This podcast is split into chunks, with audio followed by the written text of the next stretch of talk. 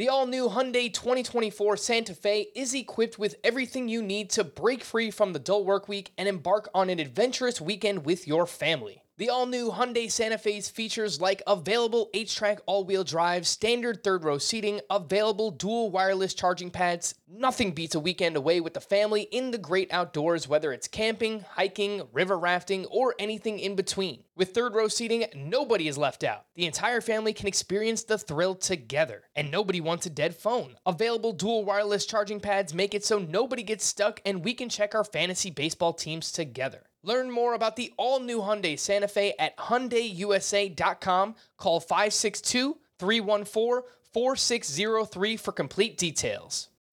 Welcome to the Fantasy Baseball Today podcast from CBS Sports. High drive, center field, hit the wall, grand slam. This is magnificent. Got a fantasy question? Email fantasybaseball at cbsi.com. Get ready to win your league. where fantasy becomes reality. Now, here's Frank, Scott, Chris, and Adam. Wowie, what happened to first base? The position used to be good.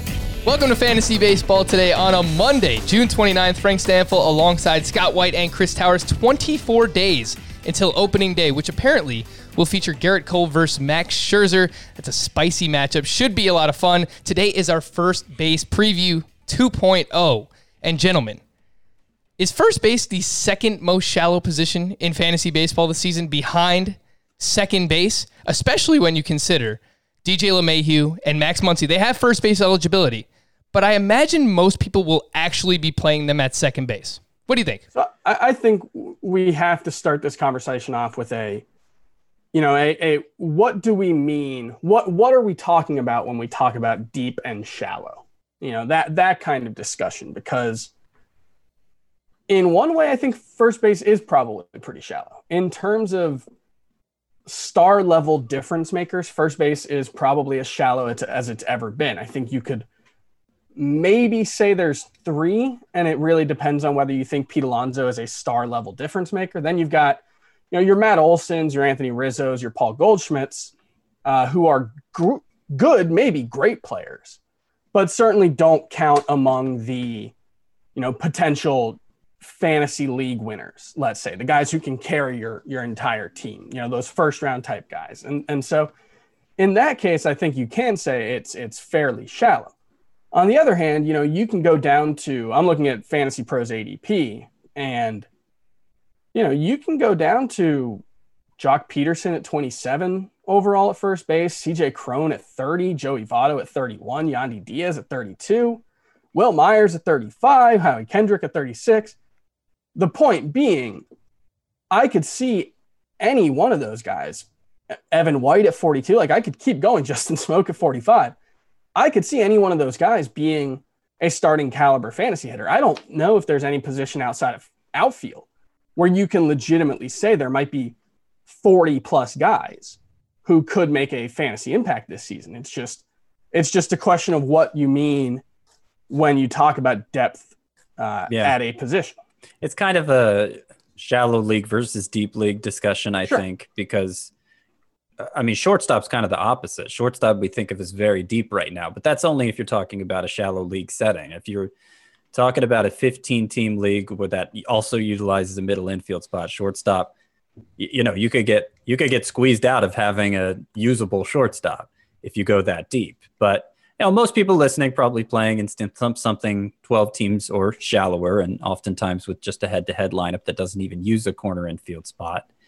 Um, I would put I would put first base behind second base, like you were saying, Ahead of. uh, Frank. Well, behind if we're ranking them from shallowest to deepest, I would Oh, put yeah. first base behind second base. Uh, but it's it's pretty close. The reason that I would you know consider second base shallower is, is like Chris was saying, like you're never that far away from a potentially good hitter at first base. Like first base isn't a defensive per- first position. Teams are always going to want to stick an extra bat there. So like it's it- you know, even as the season's playing out, there's a good chance a lot of usable options will emerge there. Though obviously you can't count on that as much in a 60 game season. But uh, yeah, it's a little lacking in star power right now. Um, and there's a chance if you totally ignore it and try to fill it very late, you'll be you'll be at a serious disadvantage, which isn't true at every infield position right now. Yeah, I think that makes a lot of sense. I think Chris, you you mentioned that there's not much star power here. I think that also makes a lot of sense. It's just it, the position is just not what it used to be. You don't see as many guys going in the first round that are first baseman. Uh, Scott, I did want to ask you: Have you adjusted your rankings at first base because of the shortened season at all? Because I was looking at which divisions face the most top twenty starting pitchers according to ADP, and the NL East faces five. Uh, consistently will face five with DeGrom and all the Nationals guys. Uh, so you're looking at Freddie Freeman there. And then in the AL West, you really just have two. It's Verlander and Zack Greinke. So have you adjusted anything Hmm. for the shortened season because of divisions? Well, that's interesting because the AL West has the most pitchers parks. So I was thinking, Yeah, so that's on the other a- hand too. Yeah, so you have to balance that as well. for hitters as opposed Right. to a, a good one. Um, uh, I haven't. I haven't. I mean, the thing about Freddie Freeman specifically is like he's so clearly number two at that position in between Cody Bellinger and I guess Pete Alonso is the obvious number three. Though I have a lot more uh, concerns about Alonso, and of course he's playing in the same division as Freeman, though I guess not facing Degrom. Um, so yeah, I don't really, relative to the position anyway, I, I couldn't really even make a case to move Freddie Freeman down. Maybe move him down a little in the second round. Um, but you know, I'll, I'll have to look at that closer because, uh, you know, there's there are a lot of there are a lot of uh, players I think you could move around pretty easily in the first half of the second round. Guys like Nolan Arenado and Jose Ramirez. Um, yeah, people like that. So yeah, I could I could look at that some, but that's as far as I'd go with it. and and I think it, it you can overthink that kind of analysis. Um, you know, the Braves are playing the Mets ten times, and so you figure five man rotation. He should play Jacob Degrom twice, He might not. and that would be right. He might he might Right. he might face Jacob Degrom four times. It might just be the way the schedule lines up uh, that you know those. I would assume three three game series plus you know one will have a fourth you know, it, it might. Well, I guess he would only face him three times, probably is the max. Um, but it, it's possible that that's the way it lines up, and you end up with a situation where Freddie Freeman faces him one time or he faces him three times. Either way, I think that's probably the kind of analysis you worry about more for pitchers because there are so many more plate appearances uh, for a hitter that those individual matchups. I- I don't know how much you should really worry about that kind of thing. Let's jump into ADP. We mentioned not much star power. There is one. Cody Bellinger has first base eligibility, and he is being drafted inside the first five picks. He was the number one first baseman in both formats last year, both in roto and in head to head points. He was a top five player, just in general, in both formats last year. Uh, one of the rare true five category players, 305 batting average, 47 home runs, 121 runs scored, 115 RBI, and 15 steals. Scott, I've got to ask is the 305 batting average last season misleading? From May 1st on, he hit 274. He's a career 278 hitter. He had that massive first month of the season where he hit over 400. He had like a 1400 OPS. Is the 305 batting average from last season misleading, Scott? I don't think it is. I think it would be more misleading to look at his batting average over the final four months and say, okay, he's this, you know, 265, 270 hitter, um, and completely ignore the fact he hit 431 in April and 319 in May. Uh, he significantly improved his contact rate last year. He went, uh, well, looking for, to 2017, his rookie season, he was a very bad contact hitter, high strikeout rate to last year, he had an el- like an elite strikeout rate, especially for a guy with the power he has. Um, and you know, the BABIP was 302 compared to the 305 batting average for the season. You look at the expected stats; they pretty much match up with what he actually delivered. So I think, I think he lived up to his season-long stats. And if you try and slice and dice the season, you'll end up uh, with some incorrect assumptions there about about what Cody Bellinger is is and isn't good at. And, and I would point out that, you know, that 274 average from May 1st on. I mean, one, the 162 game pace from May 1st on was still 43 home runs, 116 RBI, 100 or 16 runs, 102 RBI, 13 stolen bases with the 274 average. that's still probably, if not a first round hitter, very, very close. Uh, but I would also point out that came with a 278 BABIP. And, you know, he is a career 305 BABIP guy. Uh, last year, his overall BABIP wasn't actually that high. So, you know, yeah, he hit 305 and it may have been a fluke, but if it's a fluke, it's because he doesn't sustain those contact gains, as Scott made, uh, Scott said. But from May 1st on, he only struck out 17, 17.6% of the time, which is still very, very good, especially for a power hitter. Uh, it's slightly higher than his overall season mark, but it does not really suggest to me that what he did last season was a fluke. It's just, is this a Giancarlo Stanton situation where he had an outlier strikeout rate for one year and it'll come back to earth? And, you know, then he maybe is a 275 hitter. But even if he is, I, it's very unlikely you're going to regret taking Cody Bellinger.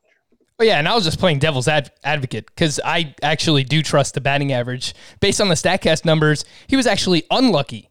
His batting average last year was 305. His XBA was 323. Yeah. You don't normally see expected batting averages like that. His slugging No. percentage was 629. His expected slug was 638. So the guy just makes incredible contact. He was 90th percentile or better in barrel percentage, XBA, X slug, WOBA, X WOBA, and X WOBACON. Egg and cheese.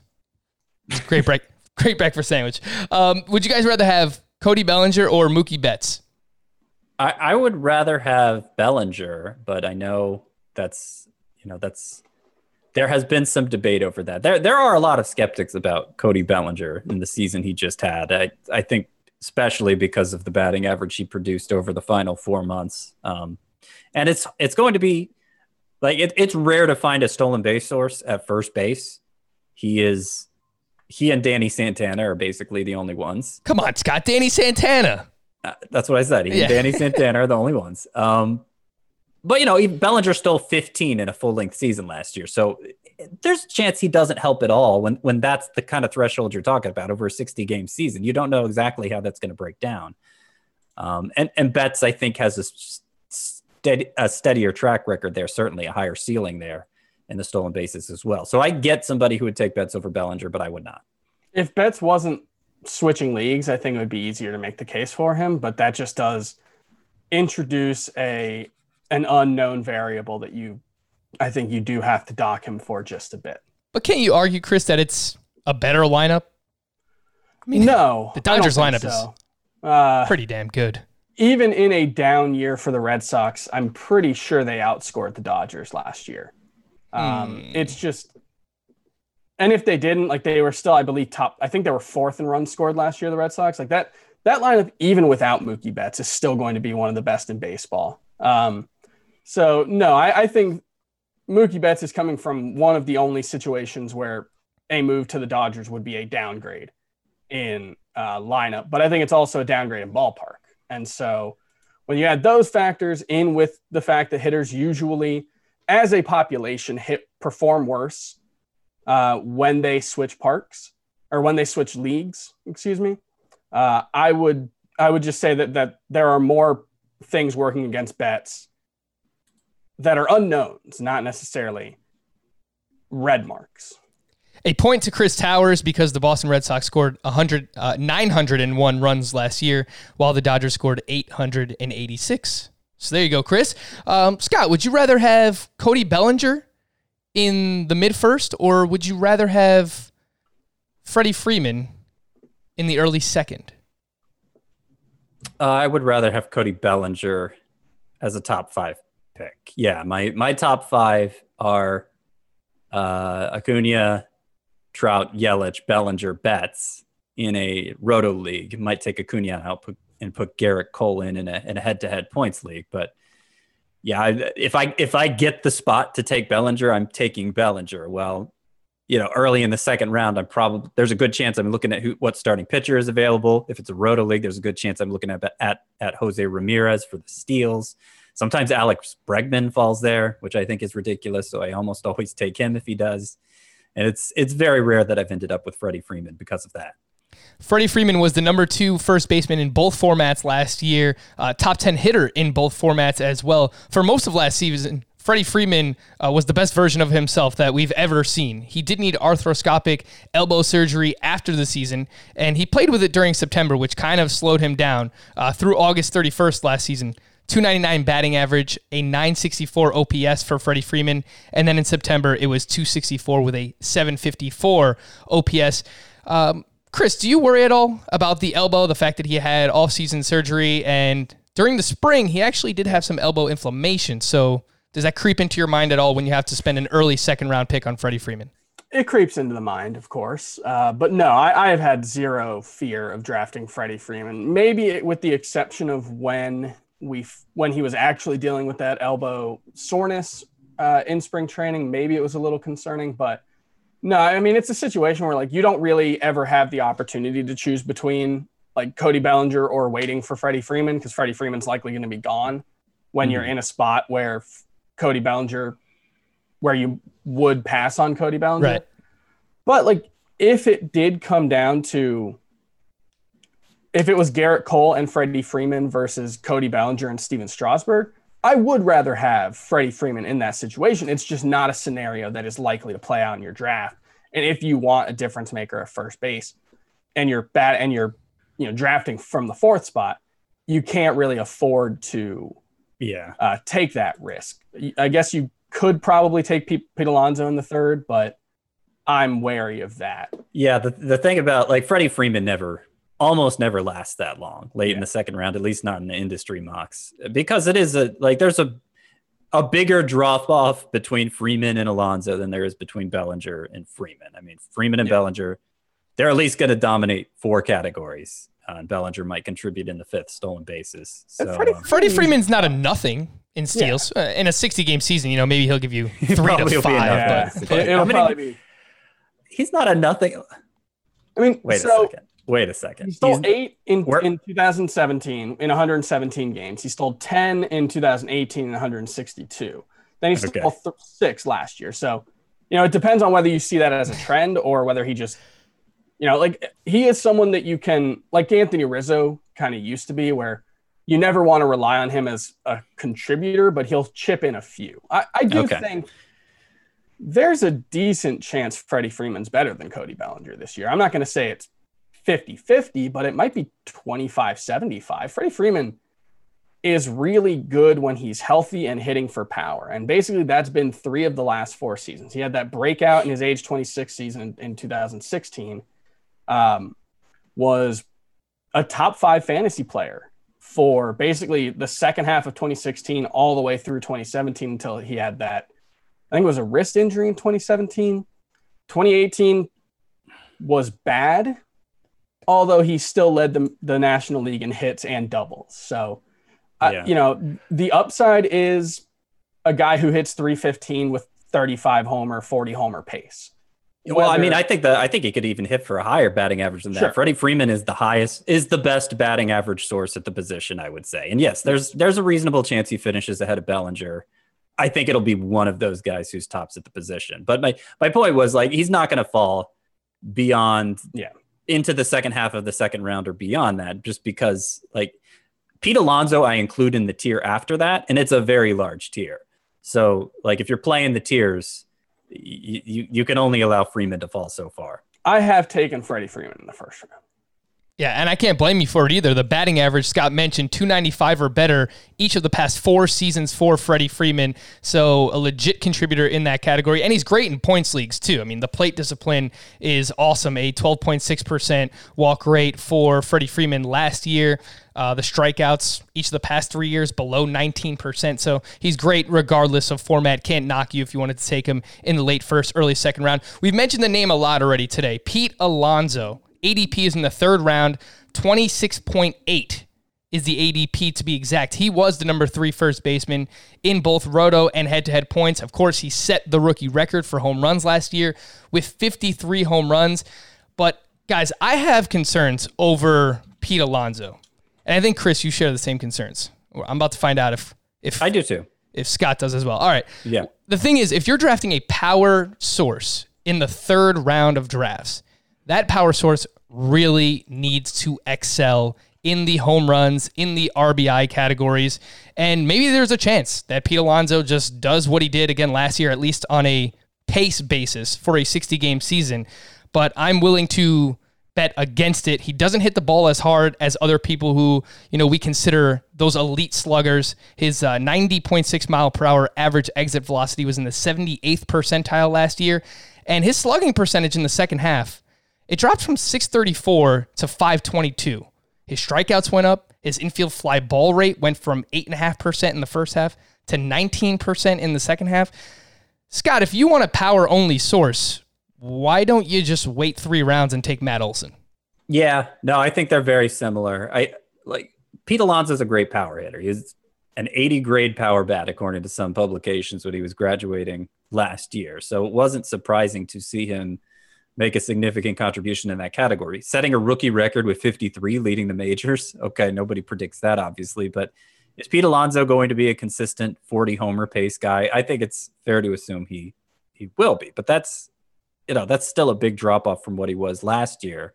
Uh, and when you compare him to to other players that we think have the potential for a 50 homer season, guys like Aaron Judge and Miguel Sano, Joey Gallo, Giancarlo Stanton, like Pete Alonso doesn't measure up to them in terms of how hard he hits the ball. Now he doesn't measure up to them, at least Judge Sano and Gallo in terms of strikeouts either. So like he can I, am not scared of like a, the bot the batting average bottoming out. He was a 260 hitter last year. I'm, I'm not so worried about that because he actually doesn't strike out a, a frightening amount for a guy who has that 40 homer power. But I don't think he legitimately has 50 homer power either. I think that's reserved for a very select group that he's not a part of, and he's more like the the Matt Olson tier of power hitters. Yeah, Chris. he's an interesting case because you know that average exit velocity, like you said, is pretty low. Um, but when you look at average exit velocity on fly balls and line drives, which would be the more relevant uh, thing when we're talking about power, you know, he is 20th in baseball. And in terms of uh, barrels per plate appearance, he was 11th. So, you know, it is a situation where looking at just that average exit velocity doesn't necessarily tell the whole story. Mike Trout never stands out by average exit velocity. He's the best hitter in baseball. So, you know, consistency also matters. And, you know, once you start playing with the leaderboards on Baseball Savant. You sort by average home run uh, distance. He's 13th. And so, you know, I do think he is closer to an elite raw power bat than just the average exit velocity uh, showcases. However, that being said, you know, you said why draft uh, Pete Alonso when you can get Matt Olson three rounds later. Well, once you start playing that game, it's like, well, why draft Matt Olson at 55 when you get Josh Bell at 84? Or why draft Josh Bell at 84 when you can get Miguel Sano at 118? Josh or, Bell and, goes that 30 picks after Matt Olson? Yeah. that yeah, is outrageous. And so that doesn't why, happen in our drafts. That doesn't happen at all.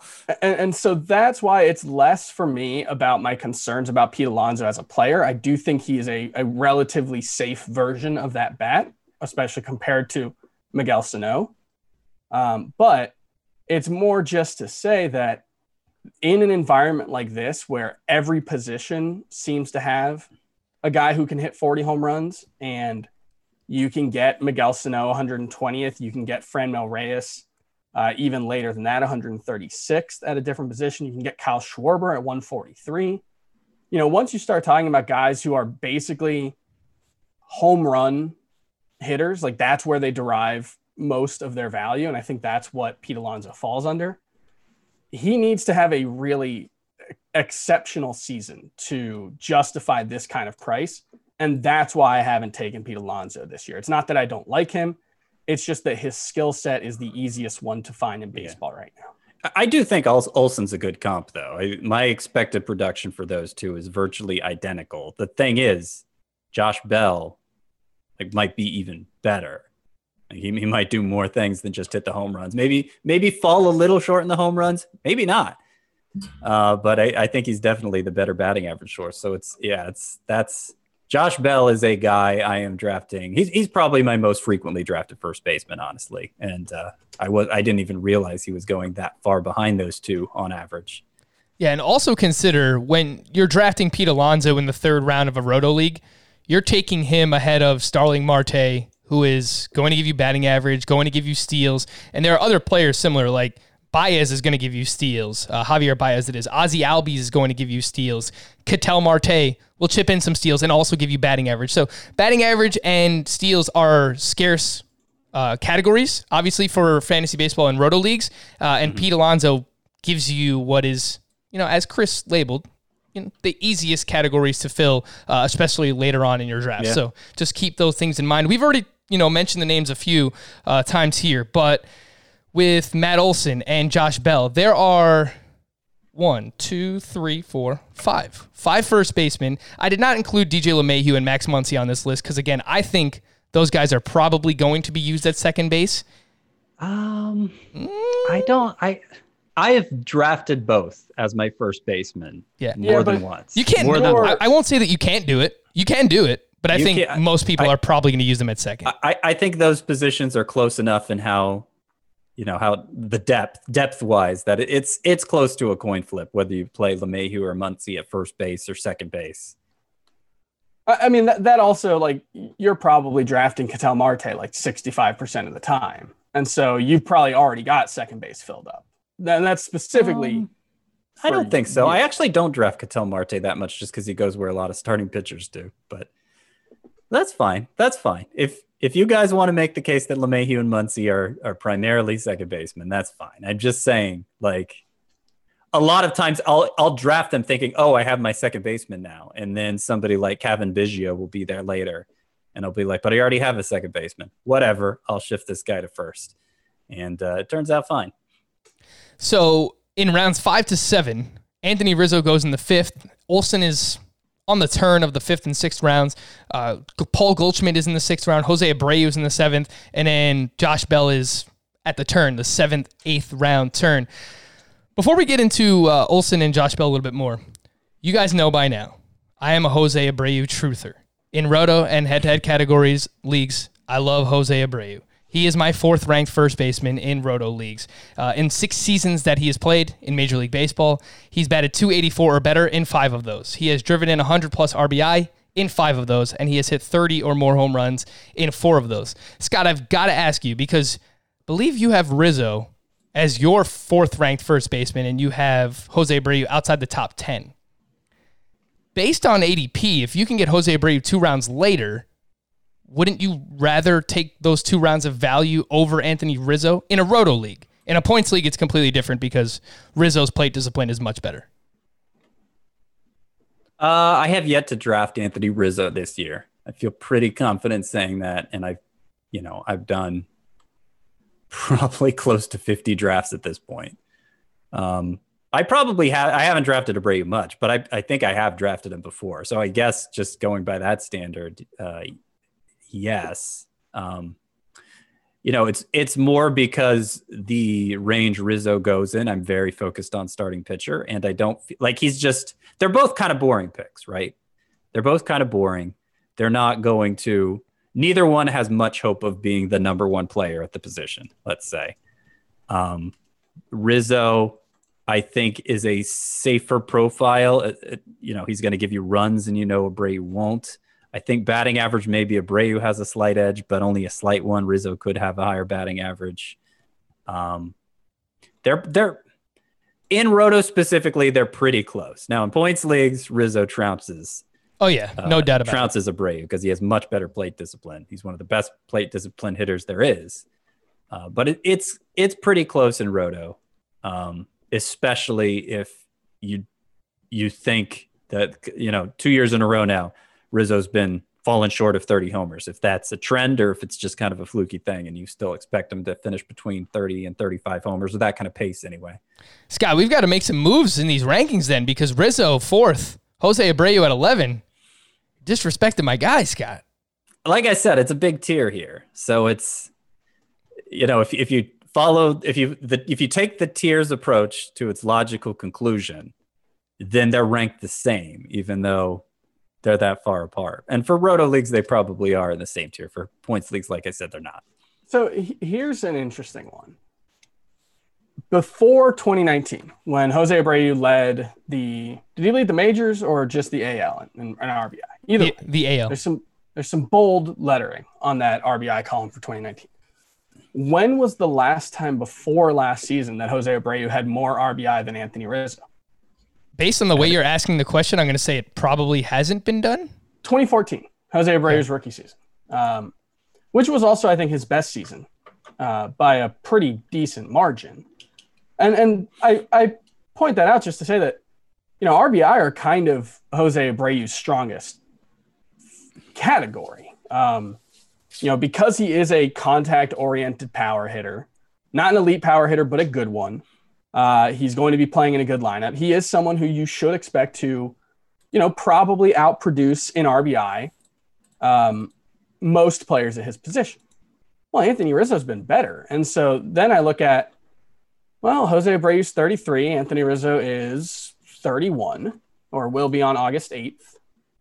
And so like if I'm talk if I'm looking at those two guys, yeah, I mean maybe Jose Abreu because he goes a little later uh, has a little more value, but if if again if that's my my thought process, I think I'd rather just wait the round that Josh Bell usually goes later and take him instead of Abreu because if you look at all the the batted ball metrics, Josh Bell was as good or better than Mhm. Abreu last season, and he's not 33. That ultimately what it comes down to for me is, you know, Abreu isn't in that same Pete Alonso category because I do think Abreu will be more helpful in batting average. Um, but he's a he's not a, a threat to run at all, and so he really has to hit really well.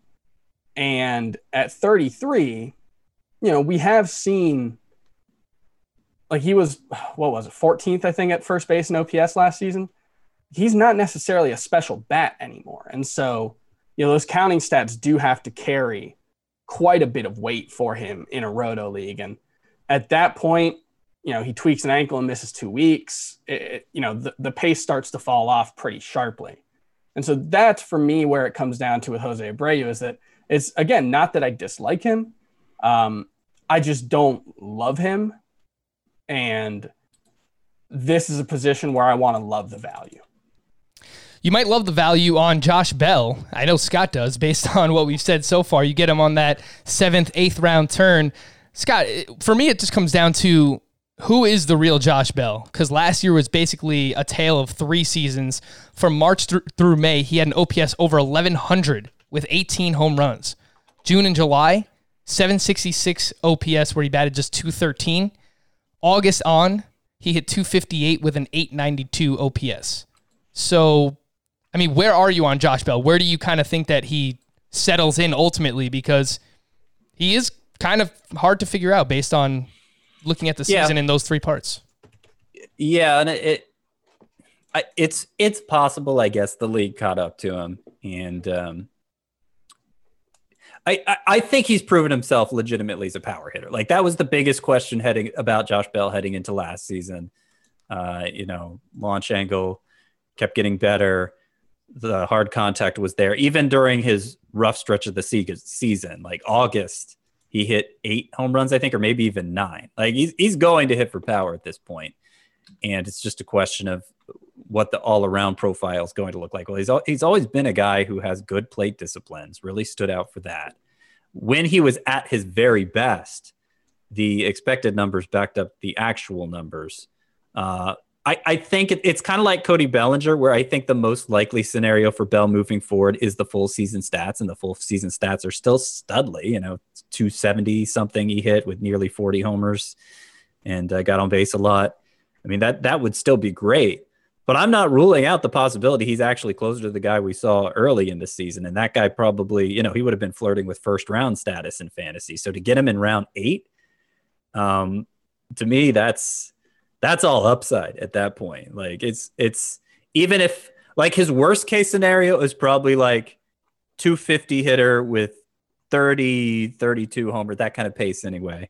Uh, and then the best case scenario, you're talking about first round production. So I, I love taking Josh Bell there. He's provided a good excuse for why he uh, collapsed down the stretch. He he you know started playing to the breaking ball basically and was late on fastballs. Okay, problem solved, right? The data seems to back it up. If that's true, I mean, I, I think he could get back to being just a total stud, MVP candidate type player. Yeah, I mean, the issues for him are the platoon splits. He had a 761 OPS against lefties. If that's who he is, he can probably continue to be the guy he was last season. Um, but if that takes a step back, things the, the the margin for error starts to get a little slimmer. The one thing when I look at him though is, you know, when you look at like the rolling averages, say 50 game rolling averages as the season goes along, early on he was a, an outrageously high BABIP guy. You know, you're talking 380, 390 for most of the first half of the season. From that point on, it was basically like 235. Uh, the infield fly ball rate did creep up, but not to the point where, you know, it wasn't it wasn't alarming. It wasn't like 15%. The highest it got was like 10 to 11% for a few stretches.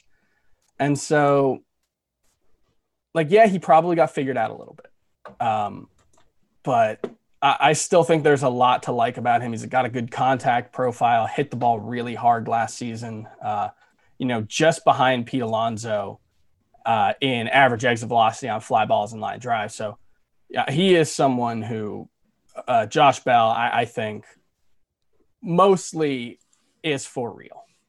Is he the one that you're most likely to draft from this group, Chris? Um, yes. Same for you, Scott. Yeah, I'm, I said it before. He's my most drafted first baseman. I'm pretty sure, and I'm not.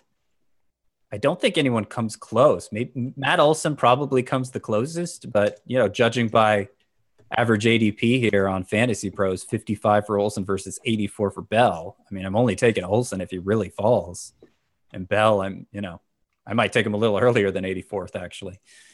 Is it fair to say that Paul Goldschmidt is probably the first baseman you're least likely to draft from this group? I'd say probably for all of us. No. Um, I don't know that that's technically true. I I have he's on my bust list. I I'm worried he's going to bust this year. His you know, obviously his production was down last year. Anybody can see that, but specifically, it's the batting average against the fastball. The four seam fastball just plummeted. So I'm worried his bat is slowing down. Um, but it, it, seems like everybody shares that worry to a degree. So sometimes Paul Goldschmidt just falls to a point yeah. where it's it's stupid value, and I've I've taken him sometimes when that happens. Doesn't always happen. Some people are, of course, you see Paul Goldschmidt's name there. You're some people are really enthusiastic about taking him, but sometimes he falls, and you know whether I I see the bust potential or not, I I can't just ignore value. Speaking of the bus potential, we will have our sleepers, breakouts, and bus. I just want to quickly promote some things. We're going to have a mailbag this Friday. So be sure to drop a five star Apple Podcast review and leave your question there. We will read it this Friday. Of course, you can send your questions fantasybaseball at cbsi.com as well. You can email us. Uh, but if you want to guarantee that we answer your question, leave a five star Apple Podcast review and drop your question in there. And Chris, you kind of hit us with some breaking news before. Yeah, yeah, that Chris. Oh, yeah, that one. you you, you kind of broke some news to us before the show that the commissioner product for fantasy baseball yes. on CBSSports.com this year is free. F R E E free. Tell the people. Uh, no, yeah, the commissioner product, which is you know fully customizable, uh, you know, kind of, I would say best in the industry.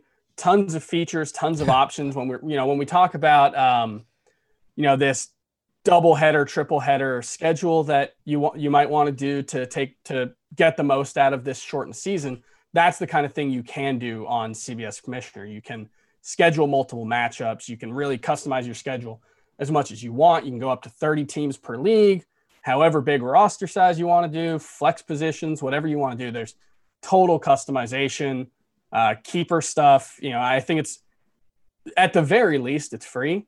So try it out and see see what you think because you know I really do think it's it's certainly my favorite platform mm. to play on, and I, that was true before I started working at CBS. Hey, yeah, hey. same same for me. I, I, I yeah, no, that was the league we chose, independent of me working there, and and since then I've been able to set up my dream dynasty league on it. Um, so like if you if you have you know these things these ideas that seem too ambitious a place like cbs commissioner that's that's where you can do it so this is a perfect time to get started when it's it's free it's free so why not yeah, and a lot of people have already been asking us, you know, how do I set up those double headers and those triple headers? I don't have that league setting in, in you know, the where I play on, on the site that I play. Well, with the CBS uh, Commissioner product, you can make that happen.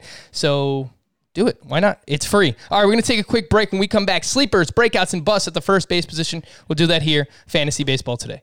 Worn by players like Michael Harris to meet the demand of elite ball players, the New Balance Fuel Cell 4040 V7 is a versatile option. The 4040 V7 is built for the athlete who needs responsiveness and ability to cut and run at their full speed. The model features a fuel cell foam underfoot and a synthetic and mesh upper to provide breathability, comfort, and a snug fit as you round the bases. The fuel cell midsole features nitrogen infused foam specifically designed to propel athletes forward. Learn more about the 4040 at newbalance.com.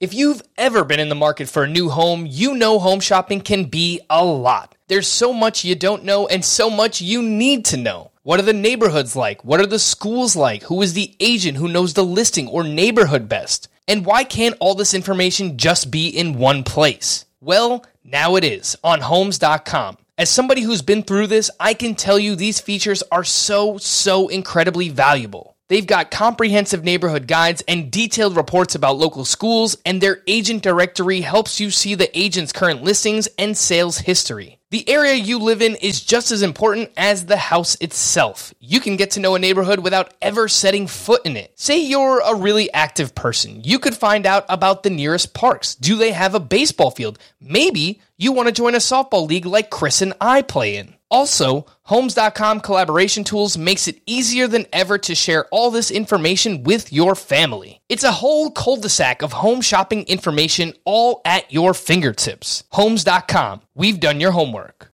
Welcome back to Fantasy Baseball today. Sleepers, breakouts, and busts at the first base position. This is our first base preview 2.0. Sleepers. Scott, get us started. Sleeper at first base. I'm going to go. Uh, I'm going to go with so it's tough to distinguish between sleeper and breakout, right? Uh do you have one, Chris? I might need a minute to think. I feel like breakout has more upside. That's kind of how I've always perceived it, or yeah, maybe yeah. hasn't it's, done something all, that they've done before. You know, it's all. It, this is all semantics. You know, we, we've we've had these arguments all the time. I think sleepers generally go later, but you know, you can talk about like a Giancarlo Stanton going sixty. He was one of my sleepers, just because I think people were literally sleeping on his potential. Um, my favorite sleeper, I, I, did my first base preview on CBSSports.com. You can go check it out. And uh, my sleeper pick, I did a sleeper break on bus for each. Justin Smoak is my favorite sleeper at first base. He was not good last year, hit 208. Um, does not, I think his ADP on CBSSports.com right now is 315. I think it's later than that on Fantasy Pros. Uh, and there were concerns about whether he was going to play or not. I think with the DH, that's likely out the window now. And you know, he was arguably the biggest underperformer in last last season based on the Statcast expected data. Now, whether you know that's a fatal flaw in his game, he is slow, he is uh, shiftable.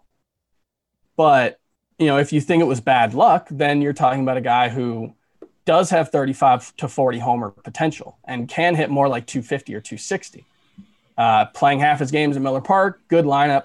Justin Smoak, uh, big winner with the DH, and you know my favorite sleeper at the position. I want to go with like Ryan Mountcastle or Nate Lowe here, but I'm, I'm just worried they're not really going to get a chance with the season so short. Um, I'm gonna. I'm actually. I think I'm gonna say Dominic Smith of the Mets hopeful that he's the better half of a platoon with Yoenis Cespedes now that they have a DH spot to work with. I think G- JD Davis is a lock for either left field or DH, maybe bouncing between the two every day. But Cespedes and, and Smith are going to uh, to have an impact there too. And if, if Smith plays enough, uh, he could he could be surprising in fantasy. Just project out his numbers from last year, and I mean you're talking about certainly a starting caliber player, and anything that has like five outfield spots, a quarter infield spot. So definitely on the deeper side of sleeper. No, I'm not drafting him in a standard mixed league, but Smith is going to be somebody I'm monitoring both for performance and playing time because he could really surprise. Yeah, I'm going deeper here as well. You mentioned name already here today, Chris. CJ Cron for me, 55 home runs over his last two seasons. He hit 25 last year in just 125 games, so that was a 31 home run pace over 155 games and 15% barrel rate hit the ball extremely well last year. That was tied for seventh in baseball. It was higher than Bryce Harper. It was higher than Cody Bellinger, Freddie Freeman, Juan Soto. No, I'm not expecting CJ Cron to be anywhere near as good as any of those players, but I do think he's going to probably play every single day for Detroit, and I do think there's some sneaky power there. Um, not drafting him in a 12 team league either, but you play in Roto, you need a corner infielder, 15 team league, whatever it might be. I think CJ Cron does have some sleeper appeal there. Breakout. Scott, who do you have as a breakout at first base? All right, this one's easier. It's Luke Voit. And, uh, you know, he was probably my breakout pick at the position last year. I actually drafted a lot more of him last year than I am this year, but it's not really through any fault of his own. Um, you know, look at what he did in the first half. He was basically he probably should have been representing the AL team in the All Star game. Uh, really good at getting on base, really good line drive hitter. Does strike out a lot, but the line drives help mitigate that, and and has all the power you'd expect from a corner infielder in today's uh, in today's environment. Um, in fact, if you if you combine his stats from the end of 2018 after the Yankees acquired him and the first half of of 2019 before he had uh, a core muscle injury that eventually re- put him on the IL for a while, required surgery, and really messed him up in the second half. But if you just take those numbers from when he was healthy and productive, Voit, I mean, he's he's basically, uh, you know, kind of even better the numbers look than what I'm expecting from Pete Alonso. Frankly, is like a 44 homer pace over 162 game season, just really, really good production from Luke Voit, and uh, you know, obviously in a deep lineup, so the RBI and runs will be there. There is a playing time question, just because they have to find uh, at bats for Miguel Andujar, but they seem more more likely to play him in the outfield in spring training 1.0 Andujar than at first base. So Voit's Voit's role looks pretty safe. We don't even have to do, and Luke Luke is my pick for breakout at first base as well. We don't even have to do the arbitrary endpoints of, you know, when the Yankees acquired him to the first half all or the All Star break in 2018. Just everything that he has done since joining the Yankees, uh, including the the really bad last like month of the season when he was dealing with that her- sports hernia. Uh, he's played 157 games with the Yankees. He's hit 280, 384 on base, 517 slug, 901 OPS, 35 homers, 95 RBI, 100 runs. Like that's Anthony Rizzo, basically. Yeah. Um, and so, you know, maybe a little less batting average, but similar production to what I expect from a guy like Rizzo, from what I expect from a guy like Jose Abreu, uh, maybe from what I expect from Josh Bell. I think Josh Bell probably has more upside, but yeah, I think Luke Voit is being weirdly overlooked this season. I don't know if it's because of concerns about playing time or what, but he's 197th in ADP right now, which just like frankly seems ridiculous. Like he's behind Ryan McMahon, who's done nothing yeah. in his major league career to suggest that he should like that it's it's absurd. Brandon Lowe, uh, like Hunter Dozier had a good season last year, but I, I just I can't make sense of Luke Voit going around 200 right now. It seems like one of the better values at any position. He's going behind Christian Vazquez. Think about that. Yeah, I mean, it's just it's wild. I like I, I think there's a part of it that's just oh he got figured out and that's why he was so bad. No, he was half. playing but hurt. Like, like, he might have been. I don't know. But you oh, he definitely say, was. No, no, no. I, I mean, he might have been figured out. Oh, okay. He was okay. definitely playing hurt. But even if, like, maybe he was figured out, there's no way to know that when he was playing hurt. He was really good basically right up until the injury. Even, you know, a few weeks after the All Star break, before the injury really became an issue, he was still hitting. And so I just, I don't see any reason to be skeptical on Luke Voit. Uh, he didn't exactly back up his 2018, but he proved it was he's real. Yeah. And I, I think he's going to be in that lineup pretty much every day. And, and, another thing to keep in mind, like they misdiagnosed that injury at first. He was playing yeah. with it, eventually gave in, had sports hernia surgery. And then they discovered in the offseason it was really a core muscle issue. So like, yeah, you just got to throw that second half out for for Luke Voit. It's yeah. it's only a playing time question for me, basically and I think it's a legitimate one, but it's you know he's definitely worth where he's going. Surprise, surprise. The Yankees uh, messing something up when it comes to an injury. We've never seen that before. Uh, I'm going to cheat a little bit here. Someone who's going to gain first base eligibility in the first week of the season, Miguel Sano. I, I guess you can argue that he's broken out, but he's never done it over the course of a full season. If he's ever going to do it, he should be able to do it over a 60 game span in this shortened season. He averaged 3.3 fantasy points per game last year. That was the same as Matt Olson. He hit 34 home runs in 105 games. That is a 50 homer pace over the course of 155 games. You're telling me that if both he and Pete Alonso play 60 games, that they can't have somewhat similar production, and you're getting him eight rounds later? Miguel Sano, breakout pick for me, just has to stay on the field. Scott, let's quickly hit the bus here at the first base position. Who do you think is a bust? I already kind of got into Paul Goldschmidt he's he's one of my top bust picks at any position. I, I'm gonna go with Rhys Hoskins instead, since I already talked about Goldschmidt, and I'm sure he'll be. What I take your pick, Frank? No, I, I like No, Scott, I like Rhys Frank Hoskins. likes Rhys Hoskins, and you know, this Oh. the bus section's not going to be very friendly to Frank.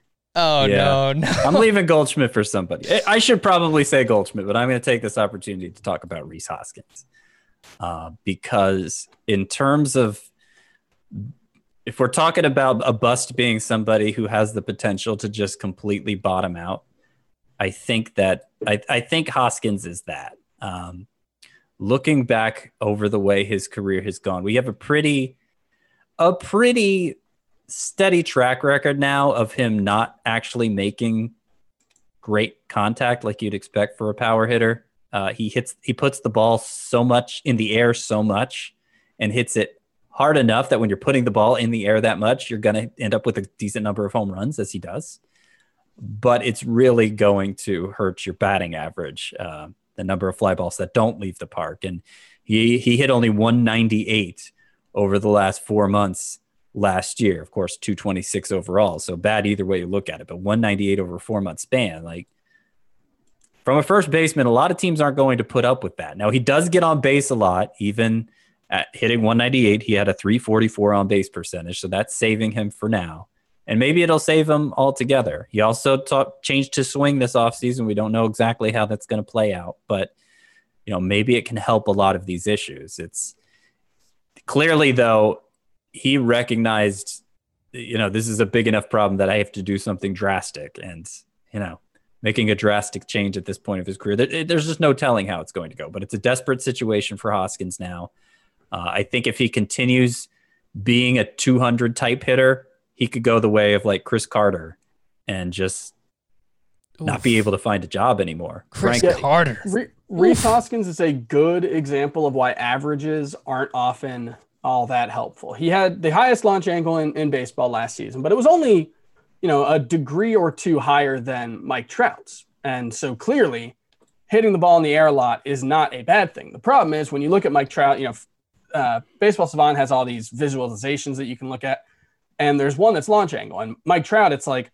everything is between like 15 and 25 degrees, basically. It's Which is basically just exactly line drive after line drive after Yeah. line drive. Rhys Hoskins, it's like a big spike at like 40 degrees, a big spike at like five degrees, and he's just all over the place. And that's he's, an extreme fly ball hitter but but the issue is not just that he's an extreme fly ball hitter; it's that he's an extreme infield fly ball hitter. He hits a ton of infield fly balls. I mentioned, you know, the worst stretches of Josh Bell's 2019 were like a 10 to 11 percent infield fly ball rate. The best stretch of Rhys Hoskins 2019 was 9.6 percent over a 50 game stretch of of his fly balls being pop ups, and so that just tells you this dude just wastes plate appearances. He wastes plate appearances by striking out, which you can live with but you have to be good on contact, and he's not. But he's not a bust pick for me just because I do see potential there. I agree, agree with Frank, and I believe at least, like you said, at least he did recognize something was wrong and that he needed to fix it with his swing. And so that makes me more optimistic that he can figure it out than I would have been otherwise. He was day to day with a hand injury in August last year as well, so that's something that might have affected his production. The second half was atrocious. You're right, Scott. I can't defend that, but I don't want to. four months not even just the second half I, I don't want to discount what he did in the first half. I mean, he hit 252, 375, 537 Oh no, no, no. That was uh, that's over the course of the second half of 2018 and the first half of 2019. Um, but in the first half, he had 263 with a 530 slug. So I don't want to just completely discount, you know, what he did in that first half. He was someone being drafted in the first four rounds last season, and now you're getting him outside the top 100 picks. So uh, Scott and I are going to disagree there, and it seems like Chris is probably closer to me when it comes to Rhys Hoskins as well. Uh, Chris, hit us with a bus real quick. It's Jose Abreu. Like I said, you know, he led the AL in, in RBI last season and finished eighth in first base. Uh, in, uh, I believe that was head-to-head points last season. And so that just kind of shows you how mediocre he was overall. 12th in the position at, in OPS among qualifiers. Um, and he's 33. And so when we talk about guys that we're discounting for age, it seems like Jose Abreu, the best thing he has going for him is that he's a relatively safe hitter. And he's a relatively safe hitter who's 33, which means he's not all that safe. I only have one thing to say to that, Chris. Mercy! How dare you? Hawk Harrelson is not proud of what you just said. All right, let's get back into ADP real quick and round things out here. Uh, round 10, all three of these players are separated by seven picks, and we just spoke about Rhys Hoskins, but Carlos Santana and Miguel Sano, mind you, this is for Fantasy Pros ADP. In a head to head points league on CBS Sports, you can sort ADP by head to head and by roto. Carlos Santana's ADP in a head to head league is in the sixth round. And, As it should be. And it should be. It should be. Um, Scott, he continues to get it done from that perspective. He was the fourth best first baseman last year, 3.6 fantasy points per game. Again, this is Carlos Santana. That was the same as Pete Alonso. Pete Alonso's going in the third round. Carlos Santana, you're getting in the 10th. Scott, will he ever slow down in a points league? oh, well, he's 34 now, so he showed, he showed no signs last year.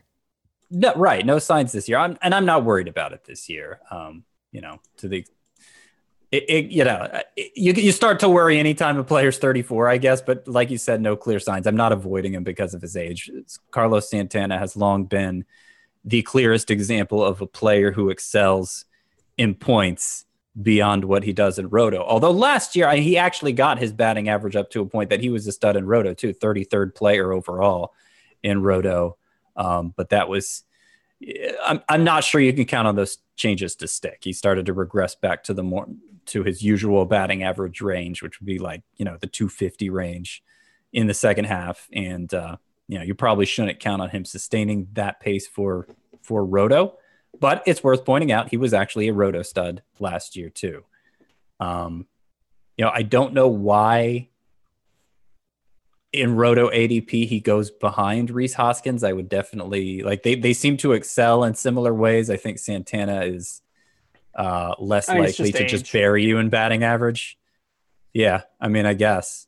Um, but that that kind of speaks to why I'm not enthusiastic about drafting Hoskins. I guess I, I think I think Carlos Santana tends to get under, underrated in both formats. Actually, um, he does get drafted a lot higher in head to head, which he should, but I still don't think it's high enough. And in Roto, he just seems to get totally disrespected. He's a perfectly competent starting option for you, whether he hits 250 or 280 like he did last year. Yeah, and I actually drafted Carlos Santana in the head to head points Tout Wars auction. Uh, I guess I bought him at his price. I spent like $21 on him, so still very bullish on him in that format. Um, even still, I have him at $16 in head to head points, and Scott, you have him at 17. So I overpaid even a little bit, and I don't mind doing it when it comes to Carlos Santana in that format. Rounds 11 through 13, we have three names here that really stand out to me here, Chris. Yuli Gurriel, Danny Santana, and Edwin Encarnacion. Three very different players. Um, do you buy any of what Yuli Gurriel and Danny Santana did last year? Because Gurriel while he always made contact, he was always a plus contributor for batting average. Finally raised his launch angle and started hitting for power. He had that stretch in the middle of the season where he basically hit like 20 home runs in a, in a 40 game span. And then Danny Santana uh, basically just came back from the dead entering 2019. He was a 256 hitter with a 667 OPS. Last year, he hit 283 with an 857 OPS, 28 home runs, and 21 steals. Chris, what do we do with Yuli Gurriel and Danny Santana? Uh, I don't tend to draft either one of them. Um, but you know, the one thing with Danny Santana is like he hit the crap out of the ball last season. 90th percentile in average exit velocity, 78th percentile in hard hit rate. Like he actually did hit the ball really, really hard. Um, and so, you know, you can't really fake that. And he is fast. And so I think he's going to hit for power. Uh, and I think he's going to steal bases. The problem is, I'm not sure he'll, you know, make enough contact for that to matter. And it's always possible that, you know, the the power was a fluke. I, I think it's unlikely, but he's not someone that I tend to draft much at all.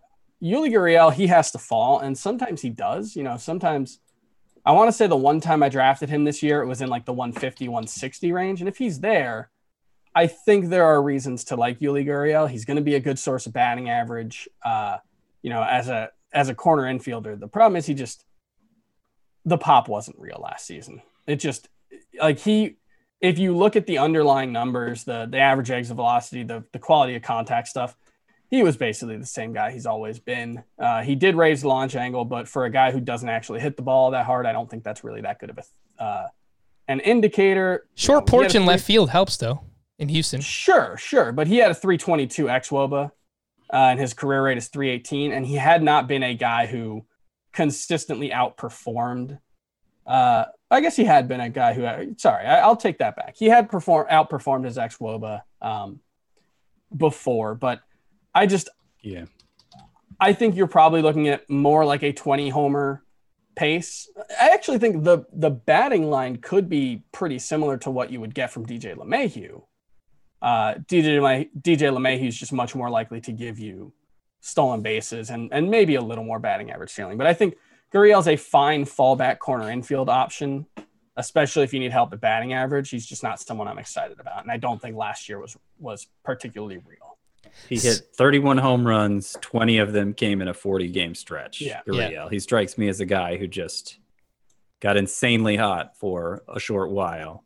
Might have been helped by the juice ball as well. I mean, we still don't know what ball is going to be used this year. Yeah. There was It's talk worth- in, it- in spring that that Noting though, uh, historically, Yuli Gurriel, actually Carlos Correa too, but Gurriel, because Chris mentioned he didn't hit the ball very hard. Pretty awful numbers in his career in Seattle, Oakland, and Los Angeles, uh, the three pitchers parks in that division where he'll be spending most of his time this year. So that doesn't help either. But yeah, he's he's a bust for me. Yuli Gurriel is, and, Danny Santana I think is too. I mean, just bottom out potential there because the plate discipline and track record are both so bad. And you know, I'm not excited about drafting Edwin Encarnacion either. Like this is really oh, I need Really? Adam. I need Adam here. Extreme fallback territory here at first base if you've just totally mess things up. And uh you know, if Luke Voit's still on the board, you don't even have reason to mess with this group. 3.7 fantasy points per game last year, Scott, for Edwin Encarnacion. That was tied for third at the I- position with DJ LeMahieu and Josh Bell. 34 home runs over 109 games. His 155 game pace, 48 homers. He's I not, don't he's like not done yet, it. man. I don't like to admit the truth of how good uh, Edwin Encarnacion was on a per game basis last year. Obviously, only played in 109 games, so it's um, it probably didn't feel like that for people who rostered him. And and like 37 years old, a team with with uh, an all star catcher last year as its backup now. You know, I, I don't I don't know that Edwin Encarnacion's going to play uh, close to every day for the White Sox. If he does, I mean, shortened season helps with that. But if he doesn't, shortened season really hurts with that, right? That's like you, you need guys who get playing time. So, and then you know, there's always a chance he falls off at that age too. His his strikeout rate has been rising a little bit over the past few years, still pretty low, but it's it's been getting worse. And you know, maybe the collapse is coming. Um, I don't like counting him on my as my first baseman. I don't. Mm. Pretty good value though if you want him as a corner infielder, I guess. Adam would not be happy with you. I'm going to send this won't. exact clip to Adam later on, and he's probably going to cry himself to sleep tonight. Let's take a look very quickly at some of the deeper names here. You guys have already talked about Luke Voit as a breakout candidate going 199.8 is his ADP. Christian Walker in a similar range at 199. About 25 picks later, you have Eric Hosmer. Joc Pederson is a name we've mentioned today. Uh, Daniel Murphy going outside the top 250. Joey Votto. So now we're starting to get into some of these older names at 260. Um, anyone stand out there? I mean, Christian Walker is kind of interesting, but that means you probably have to take him over Luke Voit because they go in the same range.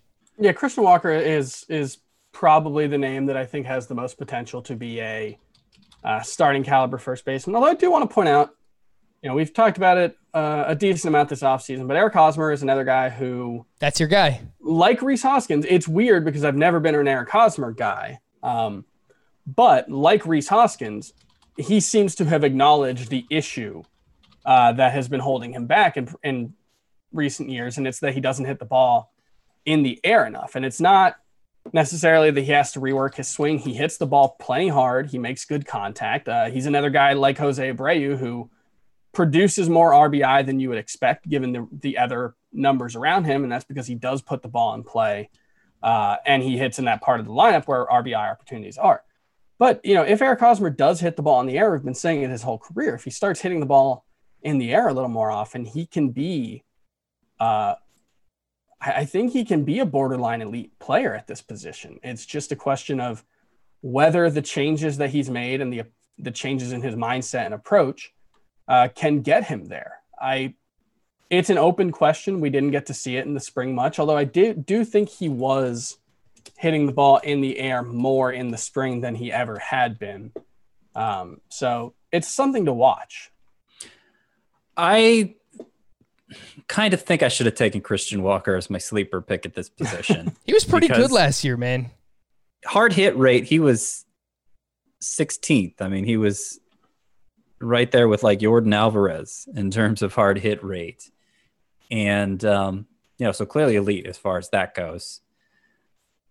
First, really extended opportunity in the majors, even though he had a very productive minor league career. And I, I think he's somebody whose value definitely goes up with the introduction of the um, the DH spot because they had Jake Lamb, who they were going to try and find at bats for, Kevin Cron, who had insane minor league production last year. They were going to need to find at bats for him. Josh Rojas, some like there there were so many players who could take from Christian Walker's workload if if the Diamondbacks weren't fully sold on him as their full time first baseman. And now there's an extra spot to play with. I, I think that really I think that makes a difference for me with Christian Walker. I think to the point now with that DH spot that where I wouldn't mind having him as my starting first baseman if if it came to that. You know, I I think the production was more or less legitimate. He had 259 with 29 homers, and you know, uh, it took him after taking him a while to inherit the full time starting job. So he could be a 30 homer pace guy, I think, and uh, and maybe even hit for a better batting average than that.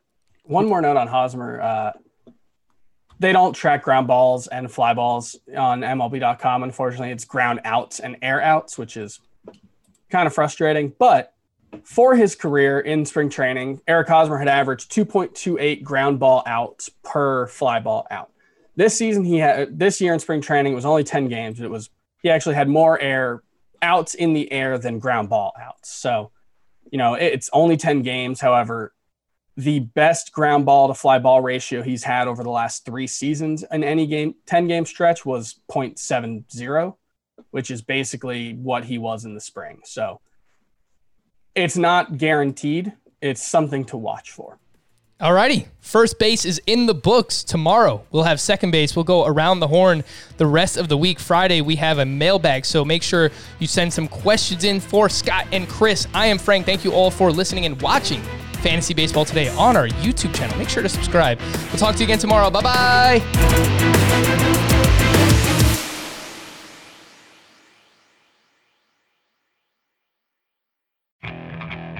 Okay, picture this. It's Friday afternoon when a thought hits you. I can waste another weekend doing the same old whatever, or I can conquer it. I can hop into my all new Hyundai Santa Fe and hit the road. Any road. The steeper, the better.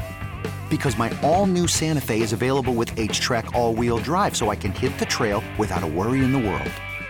Heck, with three rows and best in class rear cargo space, I can pack the whole family in with all our gear. We've got available dual wireless charging for our phones, so we'll never lose touch with civilization, and we won't lose touch with the primordial power of Mother Earth. So, which is it?